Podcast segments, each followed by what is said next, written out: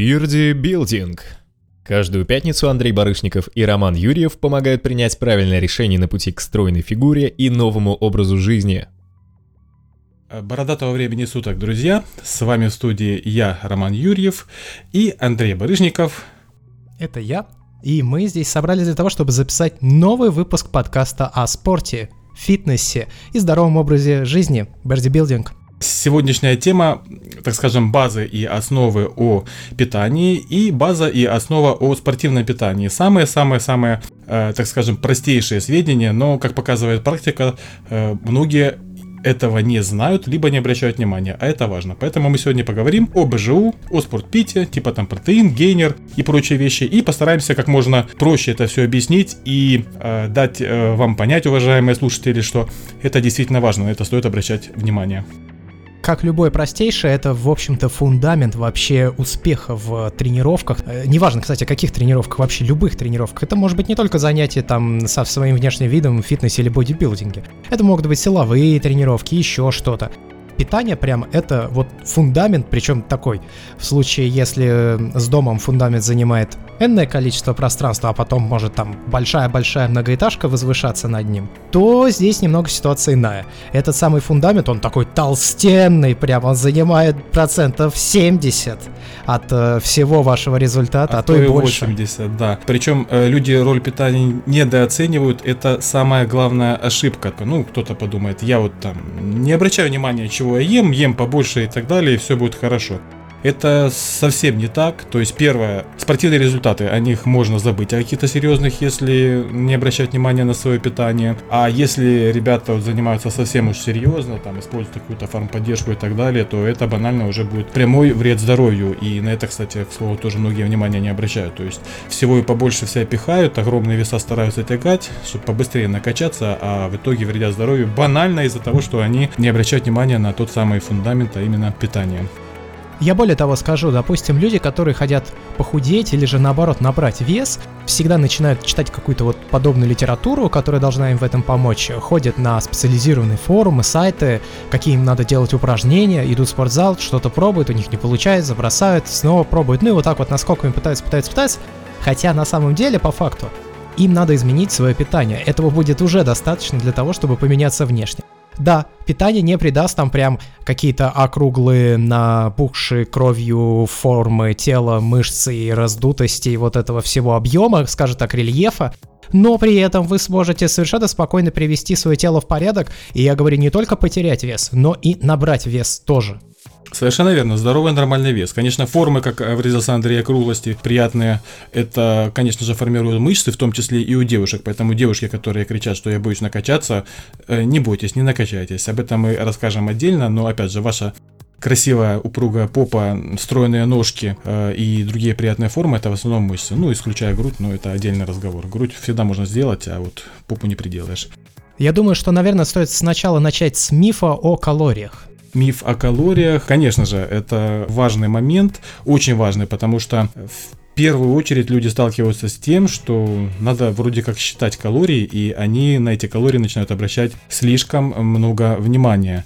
То есть калории, калории, калории. Вот мы считаем калории, а что мы едим, неважно. Это совершенно неправильно. Причем, более того, некоторые Э, так скажем, гуру даже пропагандирует такой, такой принцип, когда ты можешь там определенное количество калорий потреблять, и при этом не важно, что ты ешь. То есть можно там себе сладенькое позволять и прочее, прочее. Если ты не будешь превышать определенную норму, все будет хорошо. Ну, на самом деле это не так. На примерах э, мы постараемся рассказать, почему это не так первую очередь нужно отталкиваться не от калорий, а от макронутриентов, от белков, жиров и углеводов. Это раз. И второй момент э, насчет калорий, что следует поймать. Калории это энергия, то есть количество калорий это количество поступившей в ваш организм энергии. Э, самая база, самая основа набора веса или же сброса лишнего веса, это либо вам поступает в организм больше энергии, чем вы тратите, либо ее поступает меньше. Если ее поступает меньше, чем вы тратите, то нехватка части энергии, которая нужна организму для жизни, для восстановления, она будет браться из ваших собственных запасов, из вашего жира.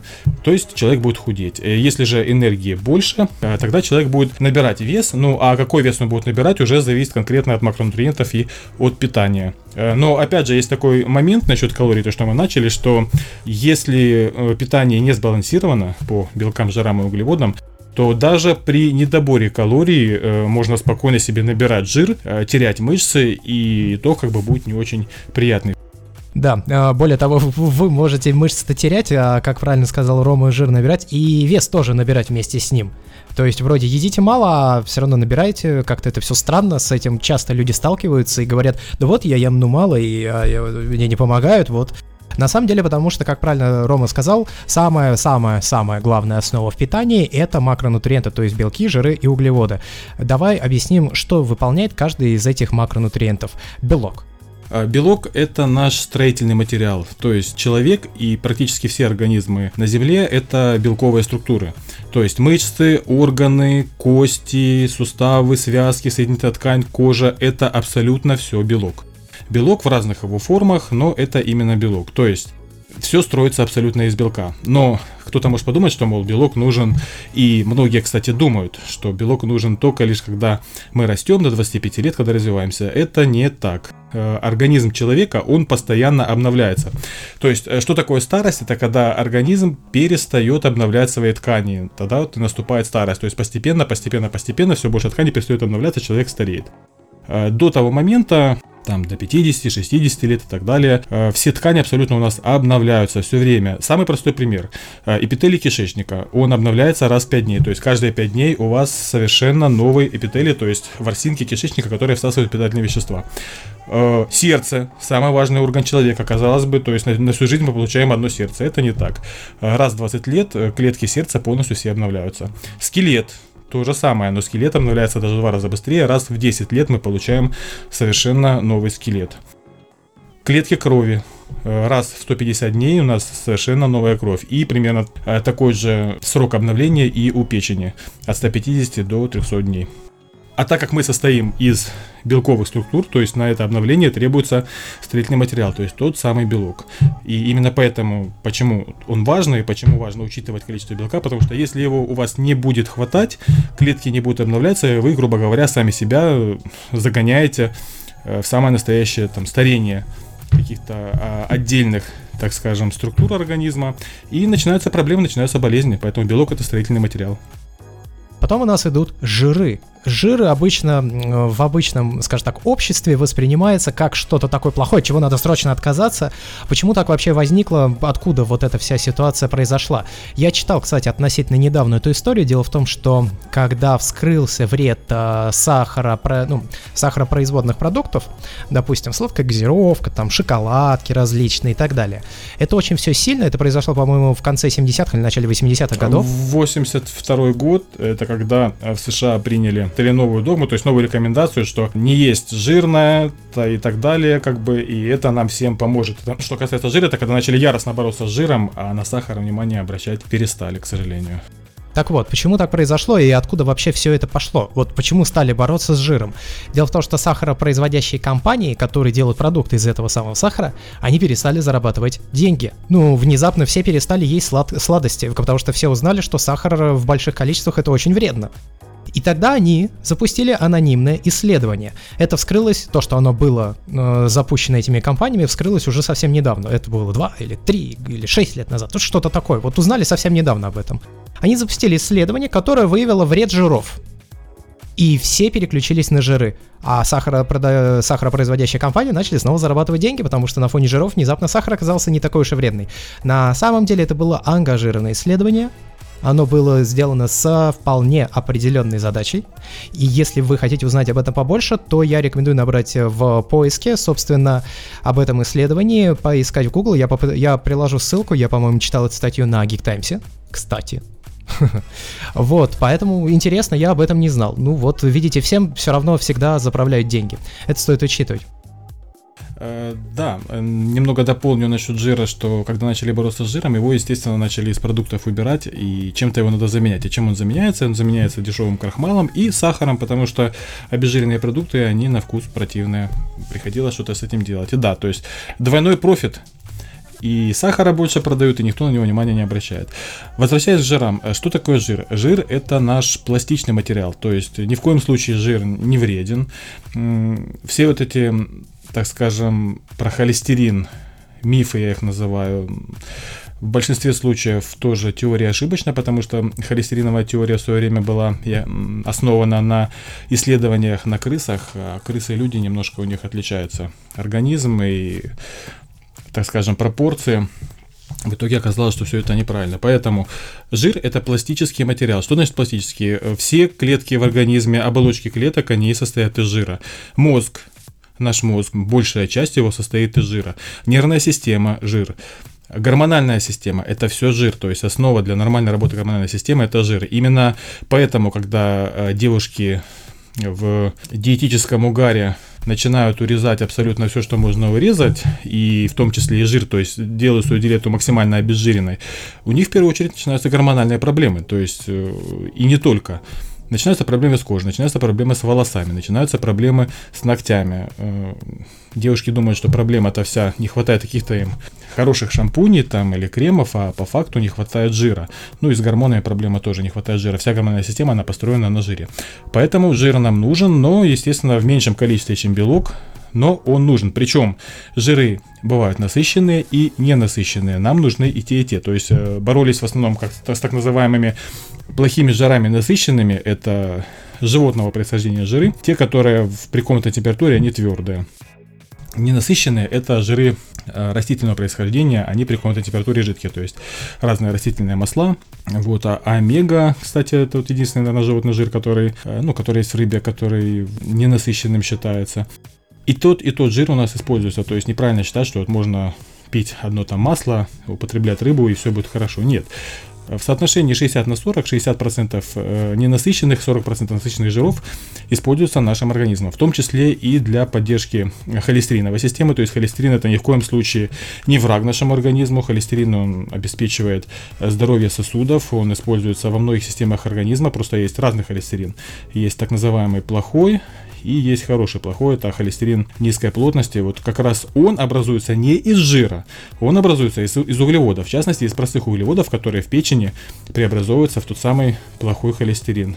Э, жиров, то что жиры нужны в меньшем количестве. То есть, э, если белка можно есть э, много и даже там превышать норму, ничего страшного не будет. Об этом тоже поговорим. А вот жиры особо норму превышать не стоит, потому что, как говорится, лишний жир идет жир, это действительно так. Не настолько все ужасно, как это преподносят в СМИ, как это преподносят во многих статьях и как это преподносилось за последнее время. В принципе, сейчас уже потихоньку от этого отходит индустрия, и это радует. Индустрия фитнеса, спорта. И вот мы подошли к углеводам. Углеводы глобально — это у нас энергия, верно? Да, совершенно верно. Углеводы отвечают за энергию. Причем, что самое интересное, что углеводы это единственный макронутриент, который может быть заменен как жиром, так и белком. А вот белки и жиры, они ничем заменены быть не могут. То есть они преобразоваться э, не могут. Э, то есть из углеводов э, не, мы не получим ни жир, необходимый организму, ни белок. И наоборот, то есть из белка вполне спокойно он раскладывается на аминокислоты, и они используются в энергетических потребностях при необходимости. Жир это по сути и есть энергия, все вот наши запасы, на животе и на прочих филиях тела, это все энергетические запасы, то есть именно в жире организм хранит энергию. А углеводы это энергия быстрая, так называемая, то есть энергия, которую организм может использовать прямо здесь и прямо сейчас. Вот. Э, но при этом углеводы это единственный макронутриент, который может быть заменен при необходимости. Э, белки и жиры обязательно должны присутствовать в рационе.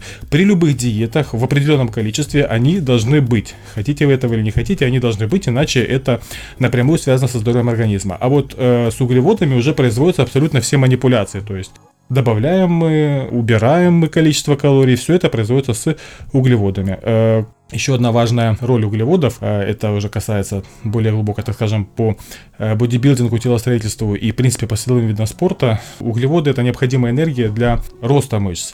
То есть белки – это строительный материал, а углеводы – это энергия, чтобы эти самые мышцы строились. Я, в принципе, полгода сидел на низкоуглеводной диете, надеясь, что я там добавлю калорий за счет жира, за счет белка, в основном за счет белка, и я смогу увеличить свои силовые. Не смог ни силовые увеличить, ни нарастить какую-либо массу. То есть углеводы, в принципе, нужны. Но это в первую очередь энергия, энергия, которая может быть заменена.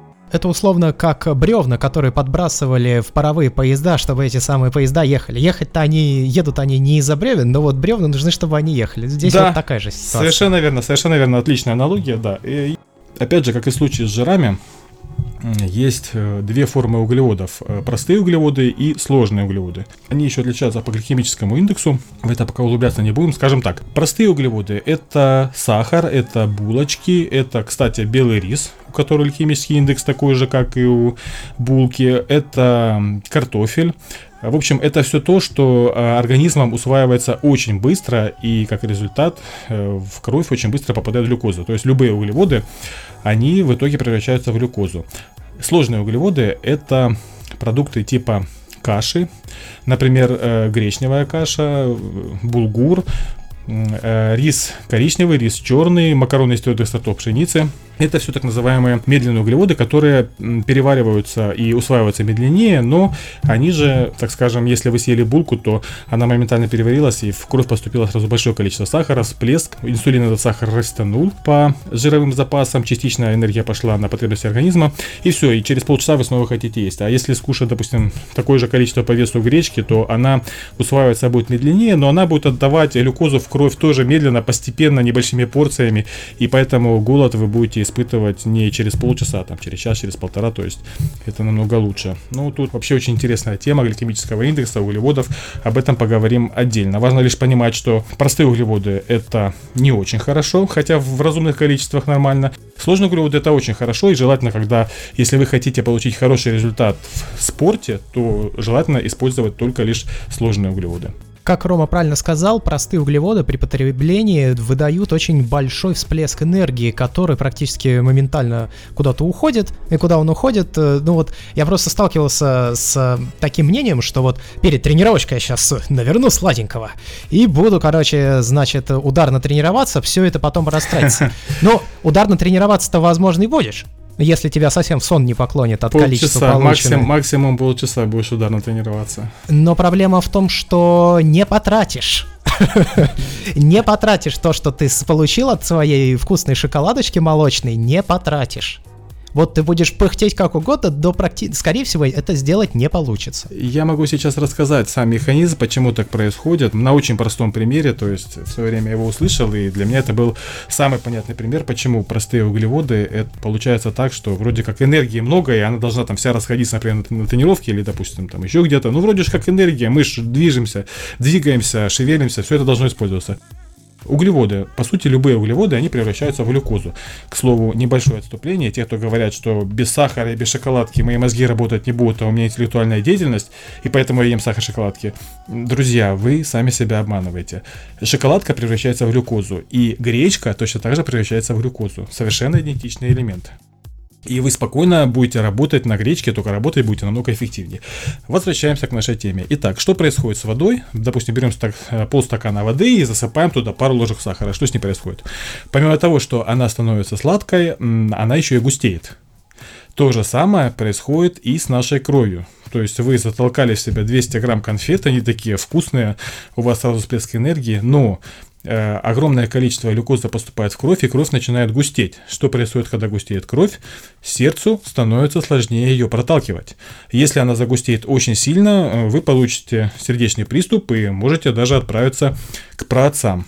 Ну, у нас организм хитрая штука, он ко всему адаптируется. И чтобы такого не произошло, есть такой гормон, который называется инсулин. Очень хороший гормон, очень полезный гормон. Но э, с помощью этого гормона все полезные вещества растягиваются в организме по клеткам, используются. То есть, если это белок, то он растягивается инсулином по клеткам мышц, по мышцам, по органам, чтобы восстанавливать. Если это углеводы, он растягивается по клеткам именно энергия, чтобы они могли работать, чтобы они получали энергию. Но если этой самой энергии, э, если глюкозы слишком в крови слишком много, если кровь резко начинает густеть, то лишь небольшая часть этой энергии идет на потребности организма. Ее не надо слишком много.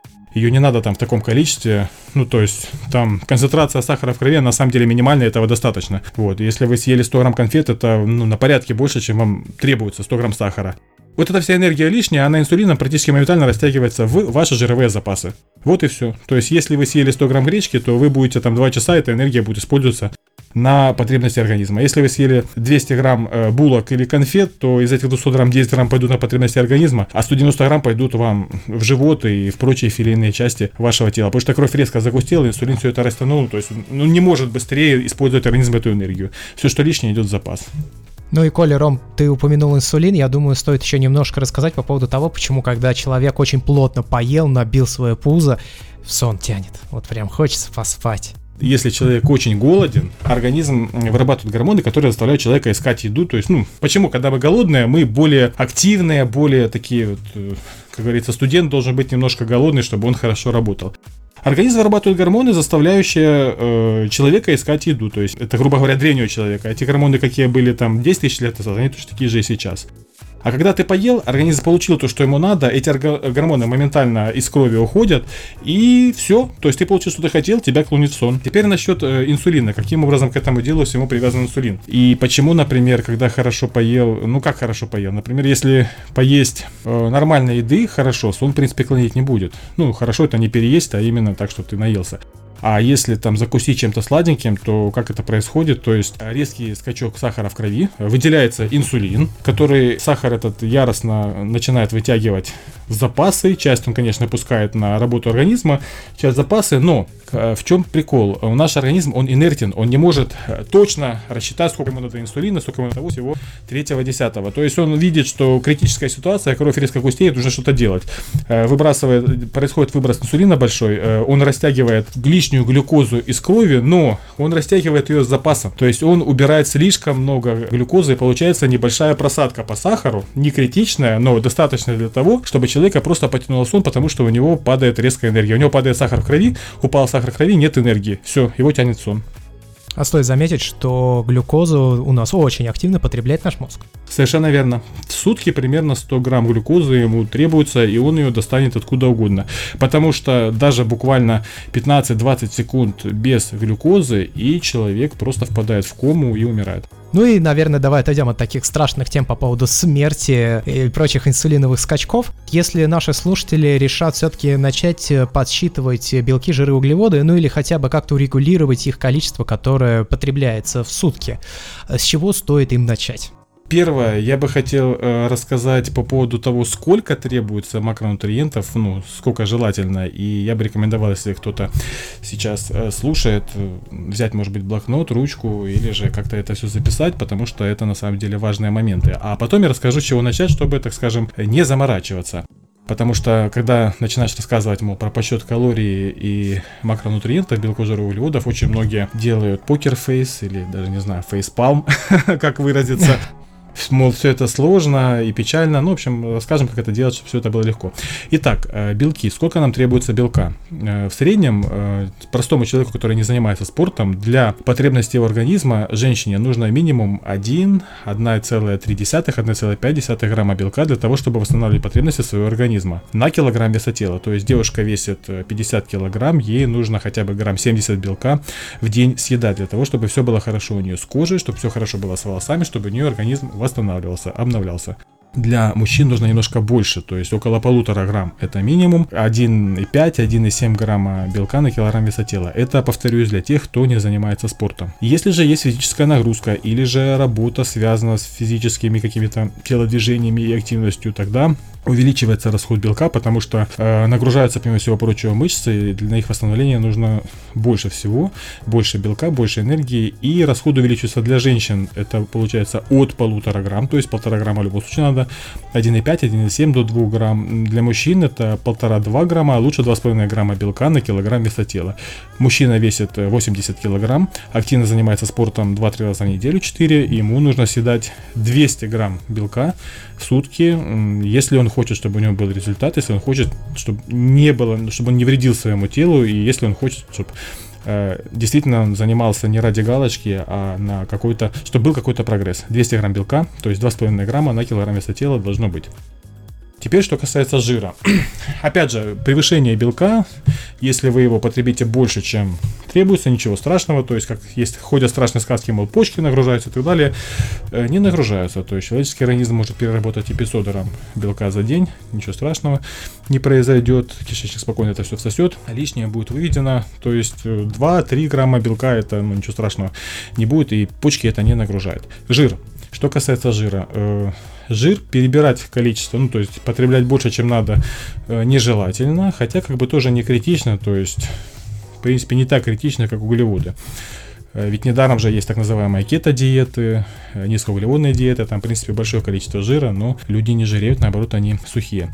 Жира требуется девушкам от 0,7 до 1 грамма на килограмм веса тела, мужчинам 1 грамм на килограмм веса тела. То есть 50-килограммовая, 60-килограммовая девушка, ей нужно 50-60 грамм жира, чтобы у нее было, для того, чтобы нормально работала гормональная система. И опять же, все было в порядке с соединительной тканью, с кожей, с волосами, с ногтями. Мужчине, допустим, 80-килограммовому требуется 1 э, грамм жира, то есть 80-90 грамм, больше, ну, 1, 1,2, 1,1,2, то есть 80-90, ну, до 100 грамм больше не стоит. Это должно быть обязательно, потому что, опять же, мужчины, устраивающие себе обезжиренную диету, они получают такие же гормональные проблемы, как и женщины, только там у женщин это выражается в проблемах с кожей, плохом настроении и прочем, а у нас просто вырабатывается в меньшем количестве тестостерон, и это тоже напрямую влияет и на настроение, и на общее самочувствие, на желание что-то делать. То есть ошибка считать, что тестостерон это только отвечает за э, либидо, там, за секса и так далее. Это на самом деле наша основа. Но за это тоже отвечает. За это тоже, но и за рост мышц, кстати, он отвечает. Но, как бы, помимо всего прочего, это еще и стремление что-то делать. Это, ну, это он, один из, из основополагающих мужских гормонов. Вот, поэтому жир должен быть обязательно. Можно сказать, что вот в этом вопросе мы действительно как-то попроще, чем женщины. У нас все достаточно одним гормоном хорошо да, регулируется. Да, да, да, да, да, совершенно. Нам проще. Причем, если его много, как бы, ну, нам хорошо, но нам плохо только если его мало. А у женщин есть аналог это эстрадиол, так у них проблема в том, что если его мало, плохо, а если его много, плохо. У них должен быть баланс. И вот в этом огромная-огромная на самом деле сложность, когда все, что касается диет, тренировок, ну, я так скажу, это на самом деле очень сильно формирует э, людей, и женщин, и мужчин как личности. Это, это самые базовые вещи, из которых мы состоим. И они, конечно, э, закладывают очень большую, скажем так, разницу. Мы вроде одинаковые, но в то же время разные. Думаю, все это замечали. Вот одна из этих причин. Это гормоны. Совсем разный набор гормонов и совсем разная реакция на количество этих самых гормонов в нашей крови. Итак, э, мы подошли еще теперь к углеводам. Сколько же требуется нам углеводов, чтобы все было хорошо? 3-4 грамма максимум, то есть, в принципе, больше в основном не надо. Этого достаточно и для роста, и для э, удовлетворения всех потребностей организма в энергии на килограмм веса тела. 3-4 грамма на килограмм веса тела, причем уменьшать можно спокойно, то есть и до 2 грамм, если хотите сушиться, худеть, там и до 1 грамма. Ну, лучше, для мужчин, конечно, лучше не уменьшать количество углеводов меньше, чем 100 грамм. Э, в сутки. Почему? Потому что мозгу, независимо от, э, от того, то есть мужчина, женщина, от веса в среднем требуется около 100 грамм глюкозы. Вот, они, они как раз получаются из 100 грамм углеводов. Если углеводов э, меньше, то включаются немножко другие механизмы, но тут как бы нужна более строго там при кето-диете и при прочее используется жир для этого преобразовывается, то есть ничего страшного не будет, но нужен особый режим, потому что без режима вы будете себя плохо чувствовать. Поэтому ниже 100 грамм опускаться не стоит, а вообще, то есть до 4 грамм на килограмм веса тела, и это отлично. Но повторюсь, желательно, чтобы это были углеводы сложные, то есть это из каш, из коронов, из твердых сортов пшениц, там овощи, там тоже, кстати, углеводы есть. Э, как ты правильно сказал, мозг свое обязательно возьмет, Совершенно верно. Неважно, какие механизмы, он в любом случае будет добирать. И если вы ему не предоставите достаточное количество этой самой глюкозы из тех же самых сложных углеводов, то он начнет ее изымать из всего, что попадет ему под руку. Он преобразует и... спокойно, он может спокойно преобразовать белок. Либо, если уж совсем такая критичная ситуация, что углеводов в принципе нет, вот если углеводов 50 грамм и меньше э, для женщин, а для мужчин там до 70, так скажем, 80 грамм, в таком случае, когда, грубо говоря, глюкозы не хватает для работы мозга, э, организм переключается на э, жиры, на кетоновые тела, то есть э, жир разлагается на воду и получается так называемые кетоновые тела, на которых мозг может работать точно, точно так же, как на глюкозе. Причем эти самые кетоновые тела, они с ними мозг работает даже более эффективно, но это, так скажем, дополнительно небольшая нагрузка на организм, поэтому, ну и плюс довольно такая сложная диета. Но, тем не менее, если не будет углеводов вообще, то спокойно мозг будет работать на жире, то есть на его составляющие на кетоновых телах. Ну и, наверное, давай будем теперь уже как-то рассказывать более практическое применение Да. в реальной жизни. То есть, что надо делать, а, что надо есть, что не надо есть. Э, Вот э, о углеводах уже поговорили. Но вот вообще, что надо сделать человеку, который только начал заниматься всей этой темой? Сразу как-то врюхаться во все эти белки, жиры, углеводы, ну, я Сложно, понимаю, это, конечно. это сложно, да, потому что куча информации, все надо помнить, а ты не помнишь, надо переслушать или прочитать. Это та причина, по которой Рома, кстати, сказал это записать. Но я знаю, что вы слушаете нас из телефона, в том числе, очень активно, поэтому там есть всегда заметочник встроенный, который вы можете использовать. А самое простое, это, как ни странно, очень-очень банальные советы, но почему-то люди на некоторые из этих э, про- продуктов питания не обращают внимания. А самое простое, это жидкие калории, как ни странно. Это самое... Это, магази- Это адские, а на самом деле, жидкие калории. это магазинные соки, это квас, это лимонады различные, это пиво. А, ну, кстати, в пиве по отношению к ним не так много углеводов, но Да все нет. равно тоже содержит. Пиво считается, называют жи- жи- жидкий хлеб его еще называют, потому что мало того, что там углеводов много, оно еще к тому же и огромный гликемический индекс у пива, то есть 120-125 выше, чем у сахара. Гликемический индекс высокий, а углеводов не очень много. Сейчас э, пиво делается таким о, способом брожения, что на 100 миллилитров всего лишь 5-6 граммов углеводов. Ну, в этом, кстати, да, гликемический индекс высокий, а гликемический отклик будет небольшой, потому что на большой объем, небольшое количество углеводов. В принципе, да. Поэтому вот такая ситуация. Потом, конечно, это чистый сахар. Это уже не жидкий углевод, но чистый сахар, который вы кидаете в чай. Скорее всего, вы пьете чай с сахаром. Ну, много людей так делает. А, и сахар используется при выготовлении выпечки, изготовлении выпечки, там, пира- когда вы печете пирожки или покупаете их в магазине, когда вы покупаете особенно всякие булочки в магазине, сдобное вот это тесто, там очень много, очень, ну, то есть буквально очень много сахара. И, конечно, это сладкая газировка, типа Кока-Колы, типа того всего. Вот, кстати, этот вопрос меня очень давно мучает, я не понимаю, как это работает, потому что если мы посмотрим на этикетку какой-нибудь а, Coca-Cola Light, да, где там, типа, нет калорий или самый-самый минимум, она же все равно, блин, приторно-сладкая. Ну, она приторно-сладкая. Там используется сахарозаменитель, то есть аспаркам, э, цикламат натрия, а они просто вызывают раздражение вкусовых рецепторов, то есть они вызывают ощущение сладкого. Это такой же самый прикол, как и перец. На самом деле, вот как говорят, перец, он не жжет, он реально у него нету эффекта, а, он не обжигает гортань. Он вызывает именно ощущение, что тебя жжет, что тебя вот самые адские лютые перцы, они не обожгут. Вот, но они вызовут ощущение именно э, во рту у вкусовых рецепторов, то есть шок именно вот этим вот жжением. То же самое и сахарозаменители, у них тот же самый принцип, то есть они просто вызывают, раздражают таким образом наши рецепторы, что им кажется, что это очень сладко. А в итоге, то есть того самого сахарозаменителя, там той же Коли Лайт э, минимум, и на самом деле, когда говорят, что это все вредно, мол, лучше я буду есть чистый сахар, потому что он натуральный и он не вредный. Ну, друзья, это не совсем так. То есть все-таки вреднее э, сахар, потому что его вы употребите намного больше, чем того же сахарозаменителя. Я лишь замечу такой момент, вот ты сказал, самые адские перцы не прожгут. Ну, это не совсем так. Допустим, есть такой перец, как э, Trinidad Scorpion Maruga Blend. Слышал о таком? Первый раз слышу. Вот, короче, я узнал о его существовании несколько лет назад, посмотрел видеоролик, и это оставило на мне неизгладимое совершенно впечатление. Это искусственно выведенный перец, а, то есть есть специальные люди, которые разводят сорта перца. Ну, есть люди, которые выраста- растят какие-то цветочки красивые, там, собачек выводят, кошечек, а вот есть люди, которые перцы выводят. Так вот, а, Trinidad Scorpion Maruga из четырех слов стоит. Это самый-самый-самый жесткий перец, ко- насколько я знаю, который сейчас существует на свете. Он на вкус сладковатый даже. Это так называемые перцы делятся на, которые сразу тебя ожигают, то есть ты вот взял в рот, и он тебя сразу жжет. Ну, черный, да-да. Да-да-да. А есть так называемые afterburner, то есть те, которые накатывают со временем. Это сам, самый простой пример это красный перец и красная вот, э, приправа красный перец, да. Да. Вот, собственно, Trinidad Scorpion Maruga Blend это как раз такой afterburner. Я смотрел видеоролик, где мужик его решил съесть, он его съел и говорит, «М, сладковато, на фрукт чем-то даже похоже. И потом стоит такой, говорит, причмокивает и говорит, я что-то большего ожидал. Ну, в общем, через три минуты он сидел э, на, сто, ну, стоял на коленках, э, весь красный, глаза выпучены, вены надуты, просит кефир, пьет его литрами и ничего ему не помогает. Дело в том, что этот, э, этот перец, его сок, он прожигает резиновые перчатки специальные, сделанные для того, чтобы собирать эти перцы. А, вот то... такая штука. Он жжет, да, и очень сильно. Перцы, может быть, и действительно стимулируют э, вкусовые рецепторы, но не совсем будет верно говорить, что они не жгут, потому что на этом примере я точно знаю, что жгут, прожигают потому резину. Потому что сурово, сурово. Всегда узнаем что-то новое, ведь для да, этого мы здесь да, и собрались, да, чтобы да, развиваться да. И, что, и узнавать что-то новое. А, я приложу ссылку на видеоролик, вы можете посмотреть и впечатлиться. Уверен, будет а, весело.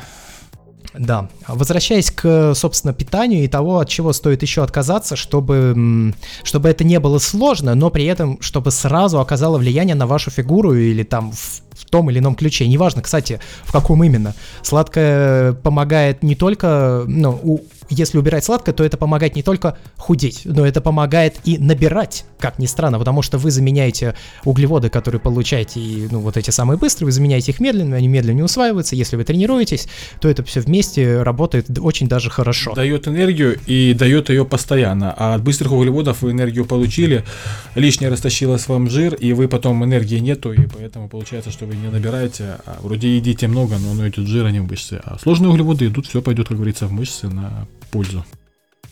Именно так. А, значит, от чего еще, наверное, стоит отказаться? Вот сладкие чаи есть, холодные чаи. Мы недавно обсуждали этот вопрос а, с а, Евгением Вильдяевым, автором mobilereview.com. Ну как мы обсуждали, ты обсуждал, а я да, просто наблюдал да, да, этот да, разговор.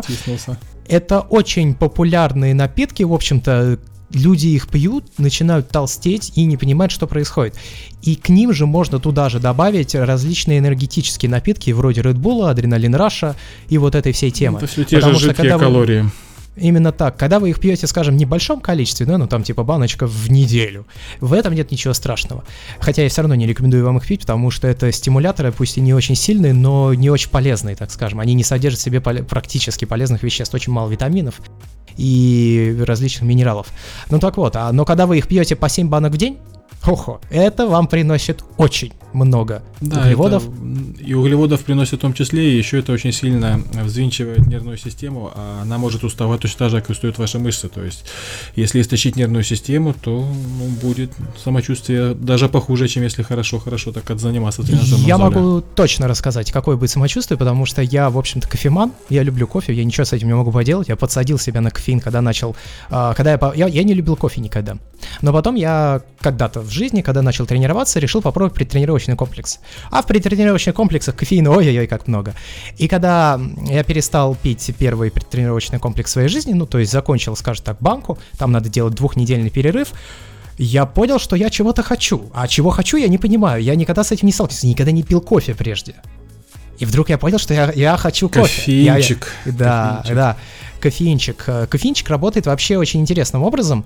А, дело в том, что, ну вот, э, скажем так, все знают, что он вроде как стимулирует центральную нервную систему. А на самом деле он не просто ее стимулирует, и он э, угнетает работу рецепторов, которые вырабатывают гормон, который расщепляет постоянно вырабатываемый нашим организмом адреналин. И когда вы пьете кофеин, когда вы его употребляете, то из-за этого начинает накапливаться адреналин в теле, и из-за этого вы начинаете возбуждаться. Центральная нервная система из-за этого начинает возбуждаться. Так вот, центральную нервную систему я шатаю в разные стороны. Я уже точно знаю, когда какой этап наступает. И поначалу, когда вы ее начинаете пить, вот то же самое кофе, допустим, а, тот же самый, то же самое.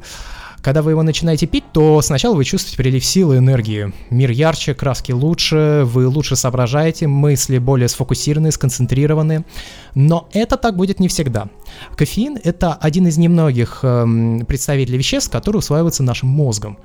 И усваивает, усваивает он их очень хорошо. Вы начинаете очень быстро привыкать к этому самому кофеину, и для того, чтобы получить эффект, который был от там предыдущего приема, того же самого кофе, вам нужно уже кофеина больше. И вы начинаете повышать дозировку. И наступает такая ситуация, что центральная нервная система начинает работать, она работает все быстрее, быстрее, быстрее, и раскачивание, так скажем, из э, нормального состояния в ускоренное состояние, оно увеличивается. Как вы понимаете, эти качели ничем хорошим не сказываются. Да. Потому что получая, в какой-то момент у вас получается не так, что Вот без кофе вы работаете хорошо, а с кофе вы работаете еще лучше. Нет, у вас получается так. Без кофе Никак вы не, не работаете работаете. вообще, а с кофе вы просто работаете. А, да, причем с кофеином еще все более интересно. Как я сказал, это один из немногих веществ, который усваивается мозгом. И из-за этого, несмотря на то, что у вас вырастает так называемая толерантность к воздействию кофеина, у вас одновременно вырастает и восприимчивость рецепторов к этому самому кофеину. И поэтому, если вдруг вы кофеман, то мой вам совет, сделайте перерыв в 2 недели, а лучше 20-22 дня. После чего, когда вы выпьете кофе, э, ваши рецепторы все еще будут столь восприимчивы, как были до этого. Но при этом э, эффект возобновится заново. И вы почувствуете себя просто невероятно хорошо. Но если продолжать, а дело в том, что центральная нервная система это очень прочная штука. Я ее для себя лично представляю как такую леску. Знаете, вот леску, ну фиг порвешь ее. Однако порвать можно. Тем не менее, ее можно порвать. И с центральной нервной системой ровно такая ситуация. Ее можно изнашивать очень долго. Вы можете несколько лет это делать. И восстанавливается она, в общем-то, достаточно быстро если вы не будете ее нагружать тем же самым кофеином или какими-то другими стимуляторами. Однако, наступает в какой-то момент определенный этап, когда вы переходите, начинаете подходить к черте. В этот момент у вас очень сильно начинает сокращаться сон. То есть вы можете лечь в 3 часа ночи, в 5 встать, и, и, и вы вроде не спали, вы не отдохнули, вы устали, но спать вы уже не можете, вы уже не хотите спать, сна практически в вашей жизни уже нет. Я это испытывал на себе, не вот в такой экстремальной, скажем так, композиции, как сейчас описал, но вообще частенько такое бывает, да. А вторая проблема, которая у вас начинается, вы становитесь нервным. В, прямом смысле нервным. Вы очень возбуждены, вы постоянно возбуждены, вы постоянно работаете на пределе, ну не на пределе, но близко к пределу возможностей вашей центральной нервной системы. Причем я добавлю, э, что нервные вы становитесь для окружающих, сам не замечаешь этого. То есть ты не замечаешь, что ты нервный, тебе кажется, что все нормально, но окружающие это замечают, это я могу по себе сказать, что ты вро- вроде как все в порядке, но ты бросаешься на всех и все, и самое страшное, что ты этого сам не замечаешь. Все верно. Вы этого не замечаете, вы не даете себе отчет в том, что вы на самом деле постоянно ускоренный. Но при этом самочувствие у вас как будто вы просто нормальный. То есть это вот как раз э, то самое расшатывание качели, о котором я говорил. У вас могут начаться, может начаться сердечная аритмия. Ну, потому что, потому что много кофе ничего хорошего не делает. Сердечная аритмия это неприятная штука, когда внезапно вы ощущаете, что сердечный ритм на какой-то момент, на доли секунды, он чуть-чуть изменился. Он, он, он, она бьет, условно, пум, пум, пум, а потом он берет и делает так. И продолжает бить.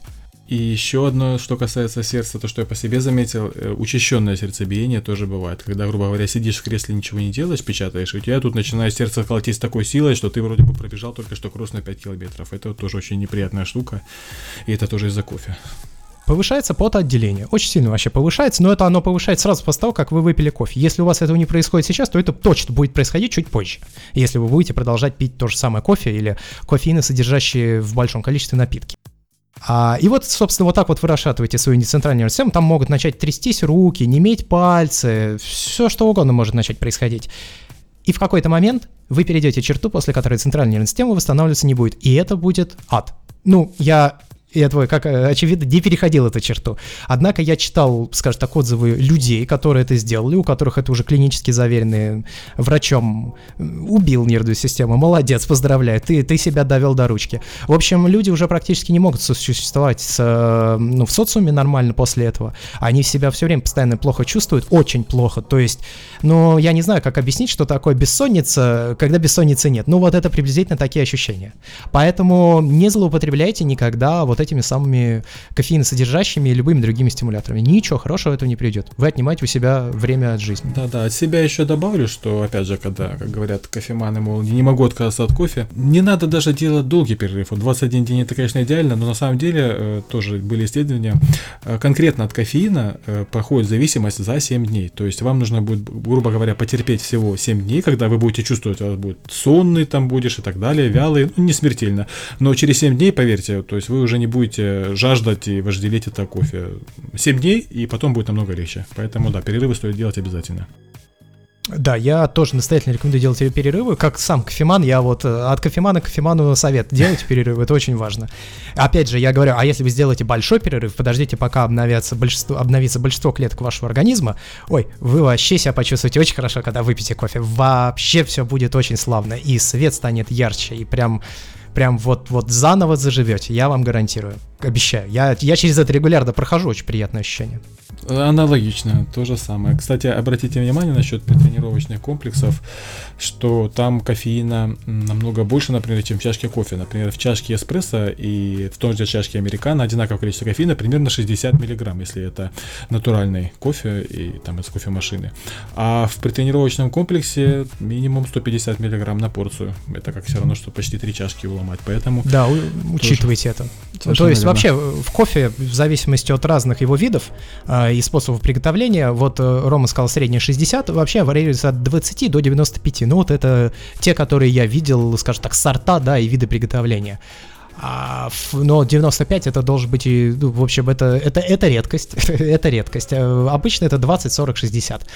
В случае с предтренировочными комплексами, о, есть предтренировочные комплексы, где 200, 250, 400 миллиграммов. Ну, на, на, там... само, на самом деле 400 это большая редкость, потому что, в принципе, да. Э, не рекомендуется за раз превышать дозировку кофеина в 250 миллиграмм, ну, то есть вот за один раз. В принципе, я сталкивался, например, с жиросжигателями, там, типа Black Spider, там, где, по-моему, 320 миллиграмм и 280 в Red 2 спили наоборот.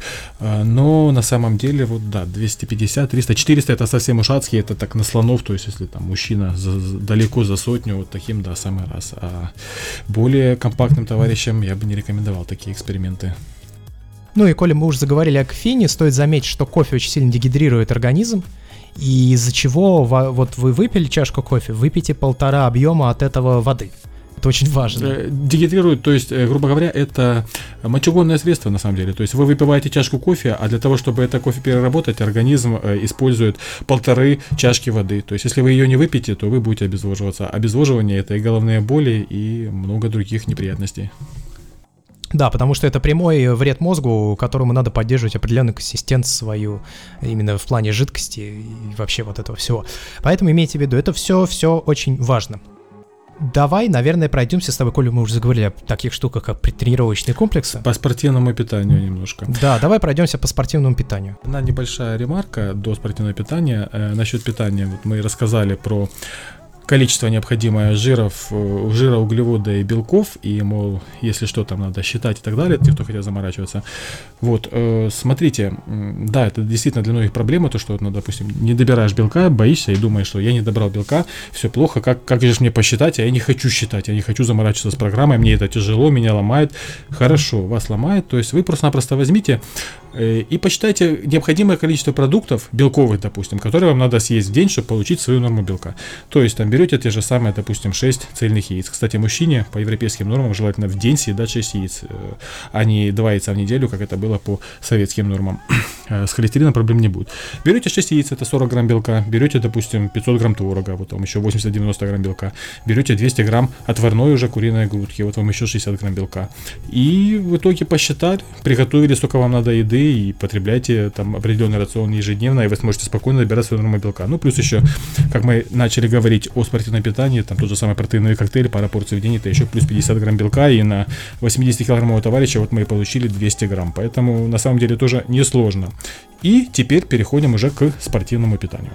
Но теперь уже я сделаю ремарочку, просто я думаю, что люди, когда услышали от тебя слова по поводу яиц и холестерина, сразу скажут, Кока-Кола, да как же так, а вот, а вот, а вот, а как же вот это все.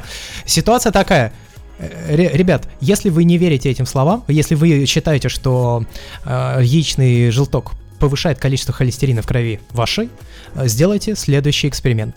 Э, замерьте, ну, сходите в лабораторию, клинику, и замерьте, возьмите кровь на анализ, замерьте количество холестерина. Съешьте 7, 8, 10, сколько хотите этих самых э, яичных желтков, подождите чуть-чуть и снова замерьте.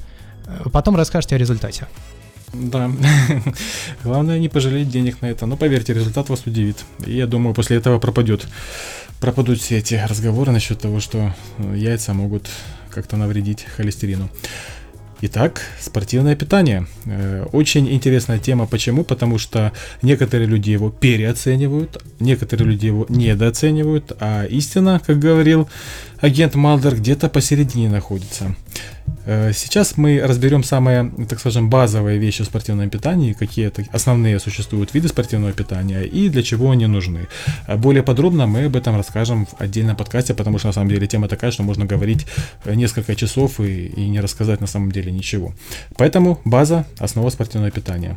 Итак, основные виды спортивного питания, какие существуют. Ну, то есть самый-самый известный всем – это протеин, самый, так сказать, покрытый на самом деле большим количеством мифов, э, много приколов, типа от протеина не стоит и так далее. Но на самом деле протеин это, во-первых, это продукт натуральный, стоит понимать, он сделан из Э, белка в основном есть сывороточный протеин из э, сыворотки, то есть это молочный продукт. Вот есть еще яичный протеин, он делается из яиц, даже мясные протеины есть. Вот э, протеин это основной, так скажем, основной продукт спортивного питания, который позволяет э, добирать необходимое количество белка. То есть когда бел, белка нужно много при тренировках, э, человек не может физически, допустим, съесть необходимое количество из обычной еды, он использует протеин для того, чтобы добрать необходимое количество белка. Именно так. Здесь я тоже хочу сделать небольшую ремарку.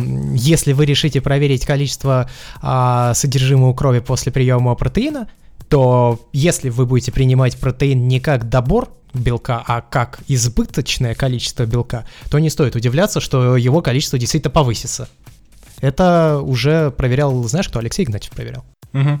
Да, там увеличивается количество в крови, там есть э, а, анализ специальный, который отвечает именно за белок крови. Ничего страшного на самом деле в этом нету, это совершенно нормально. Второй нюанс в протеине, то, что он используется не только как добор, он еще может использоваться как самая настоящая э, анаболическая добавка, то есть анаболическая, которая напрямую отвечает за рост. Но не в том смысле, как меня иногда спрашивали, мол, Рома, а сколько сантиметров в я прибавлю с банки протеина? И нисколько не прибавите, потому что это опять же та же самая еда. Но есть очень-очень-очень важный момент. Первое, протеин, по крайней мере, сывороточный протеин.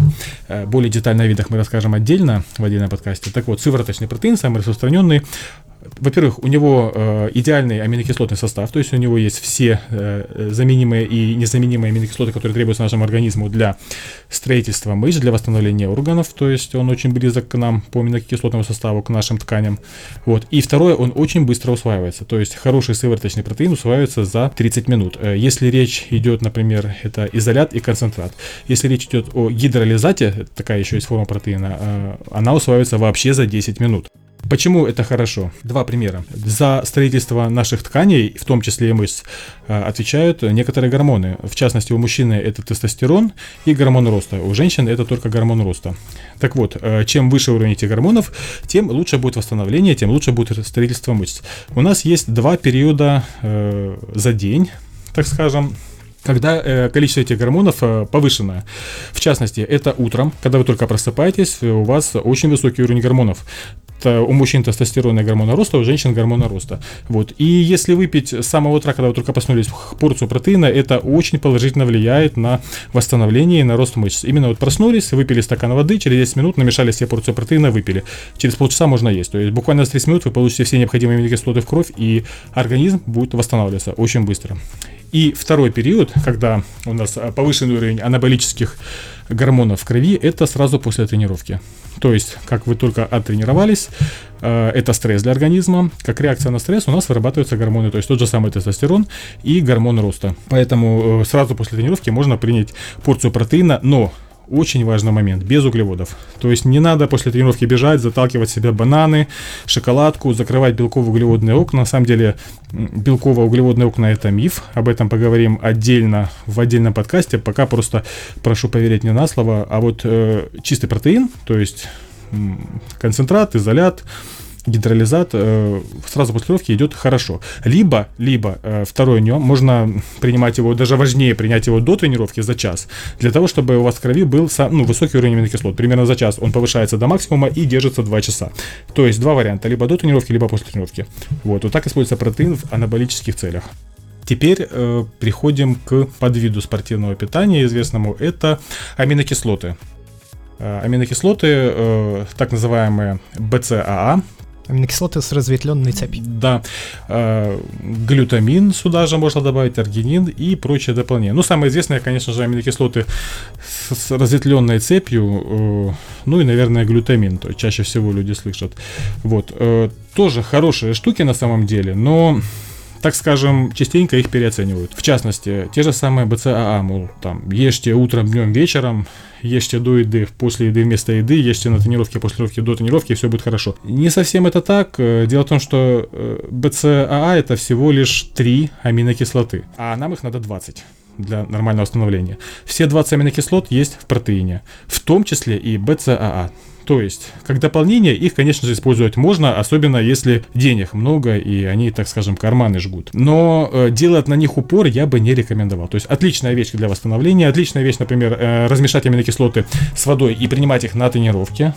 Но еще один важный момент – это количество. То есть э, тут нужно быть с этим довольно аккуратным, потому что, э, как у нас сейчас во многих э, видеороликах на ютубе, там огромные спортсмены там говорят, ну я там 50 грамм в тень или там себе сразу черпак 30 грамм насыпаю, выпиваю, и чем больше, тем лучше. Это не так. За раз организм способен усвоить не более 5 грамм одной аминокислоты. То есть, это мы подошли к вопросу насчет того, сколько, сколько белка усваивается за раз. В белке в среднем 20 аминокислот, то есть за раз у вас может усвоиться около 100 грамм белка. БЦА за раз у вас может усвоиться за 10 минут около 15 грамм, не больше.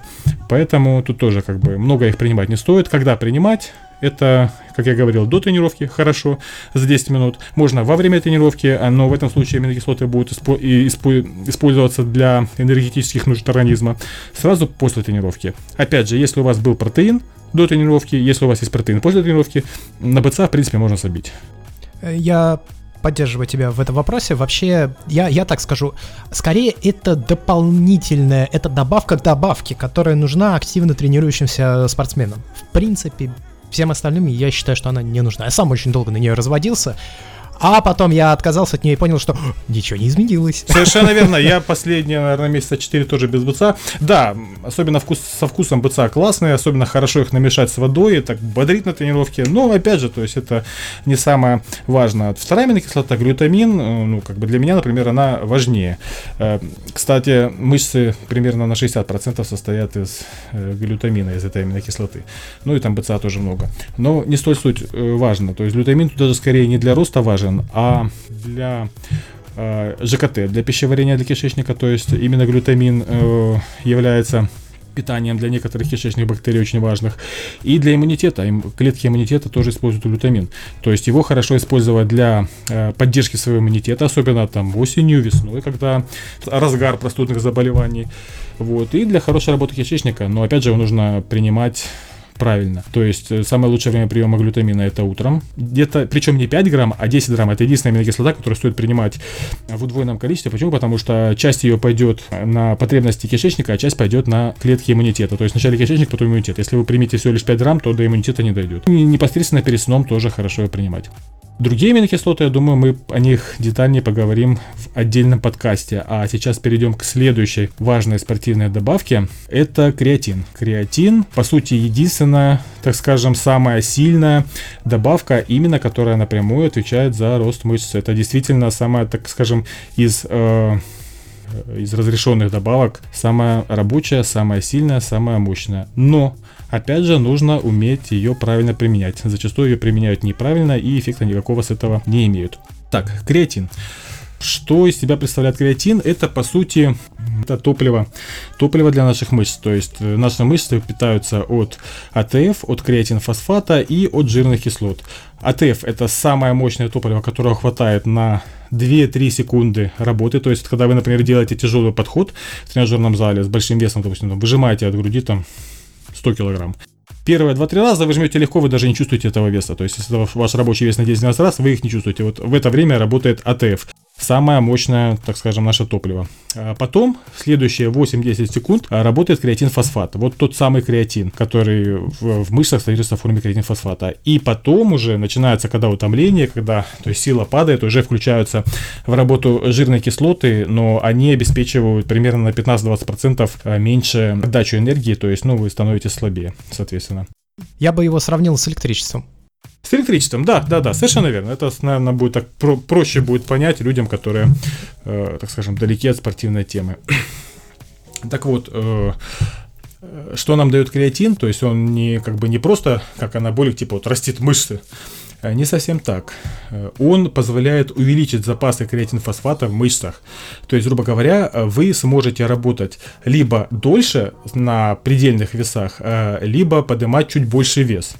Э, как это работает. То есть креатин – это добавка накопительный эффект, то есть ее надо принимать постоянно в небольшом количестве, это примерно 5 грамм в день. И на самом деле гуру знают, что есть два варианта приема креатина, это так называемая загрузка, когда примерно неделю принимается по 20 грамм, и потом уже по 5 грамм. Но, как показали опыты, в загрузке смысла нету, разницы не будет, а вот неприятный эффект от креатина, когда его повышенное количество принимаются, это э, они есть. Надо очень-очень много пить воды, вот, и там прочие нюансы, поэтому лучше без загрузок. Принимается креатин примерно 5 грамм в день в течение полутора-двух месяцев, а потом делается перерыв на 3-4 недели за это время, когда вы начинаете принимать, примерно через неделю, через полторы, уже увеличиваются запасы креатина в мышцах, и в итоге вы можете поднимать вес чуть больше. А, помимо всего прочего, креатин еще насасывает воду, то есть в мышцы приходит больше воды, чем больше воды, тем тоже это отвечает за силу, больше силы. Э, в итоге у вас запасы креатина больше, вы можете выполнять э, с большим весом упражнения, и как результат увеличивается сила и увеличивается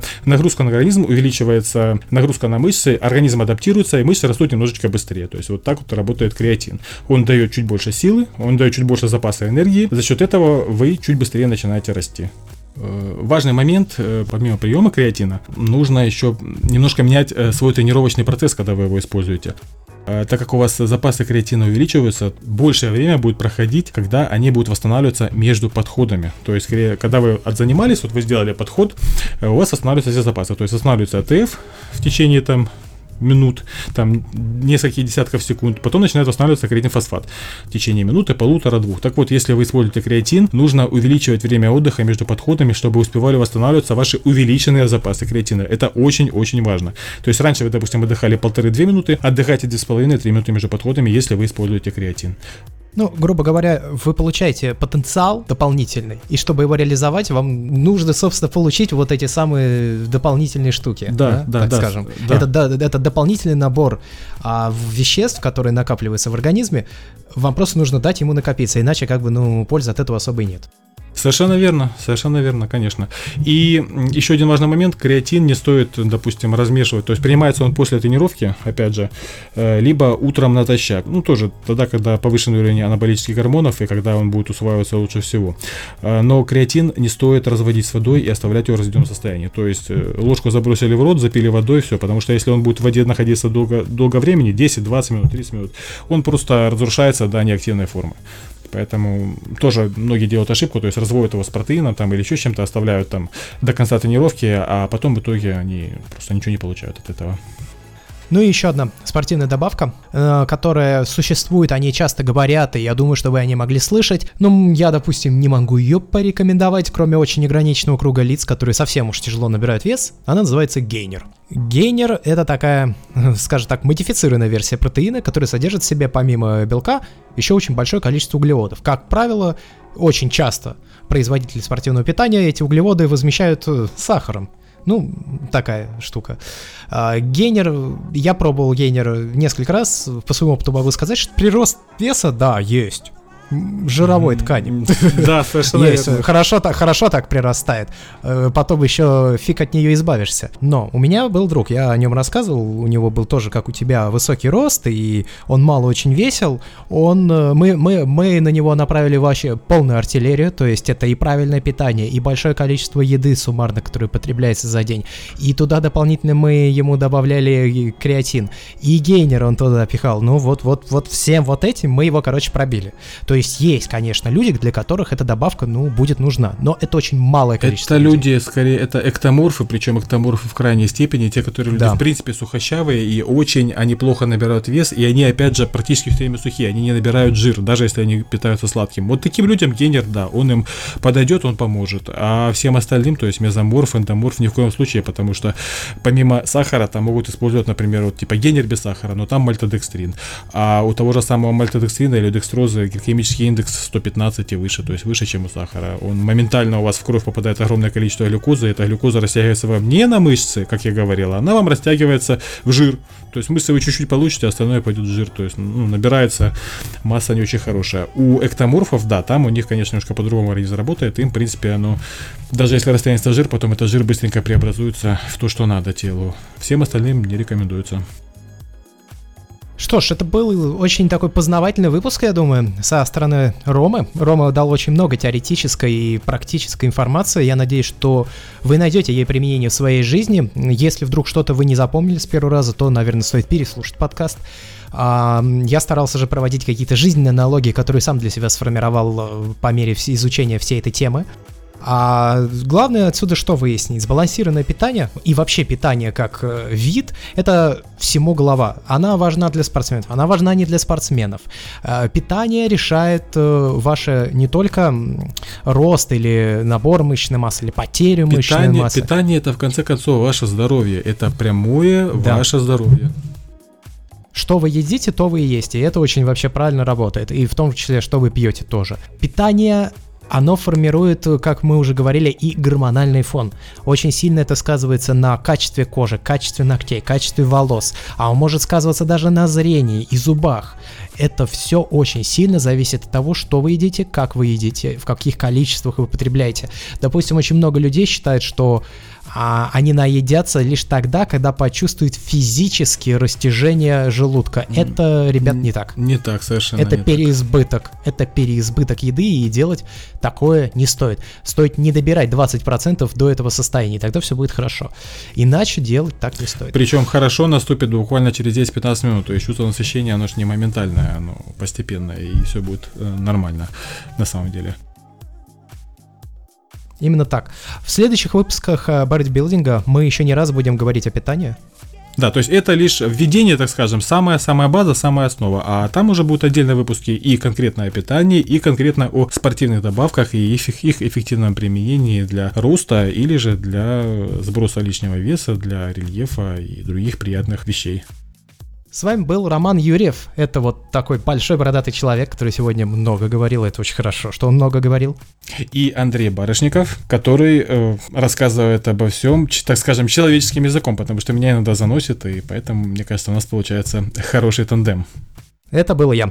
Что ж, э, надеемся, вам понравилось. Оставляйте свои комментарии на сайте birdicast.com. До скорых встреч. Пока. Всего доброго. Слушайте больше интересных тем и новостей в других подкастах проекта BeardyCast. Мы рассказываем о науке и космосе в The Big Beard Theory, фитнесе и правильном питании в Beardy Building, о технологиях и гаджетах, сериалах, играх и фильмах в BeardyCast. Ссылки на все подкасты указаны в описании или на сайте beardycast.com.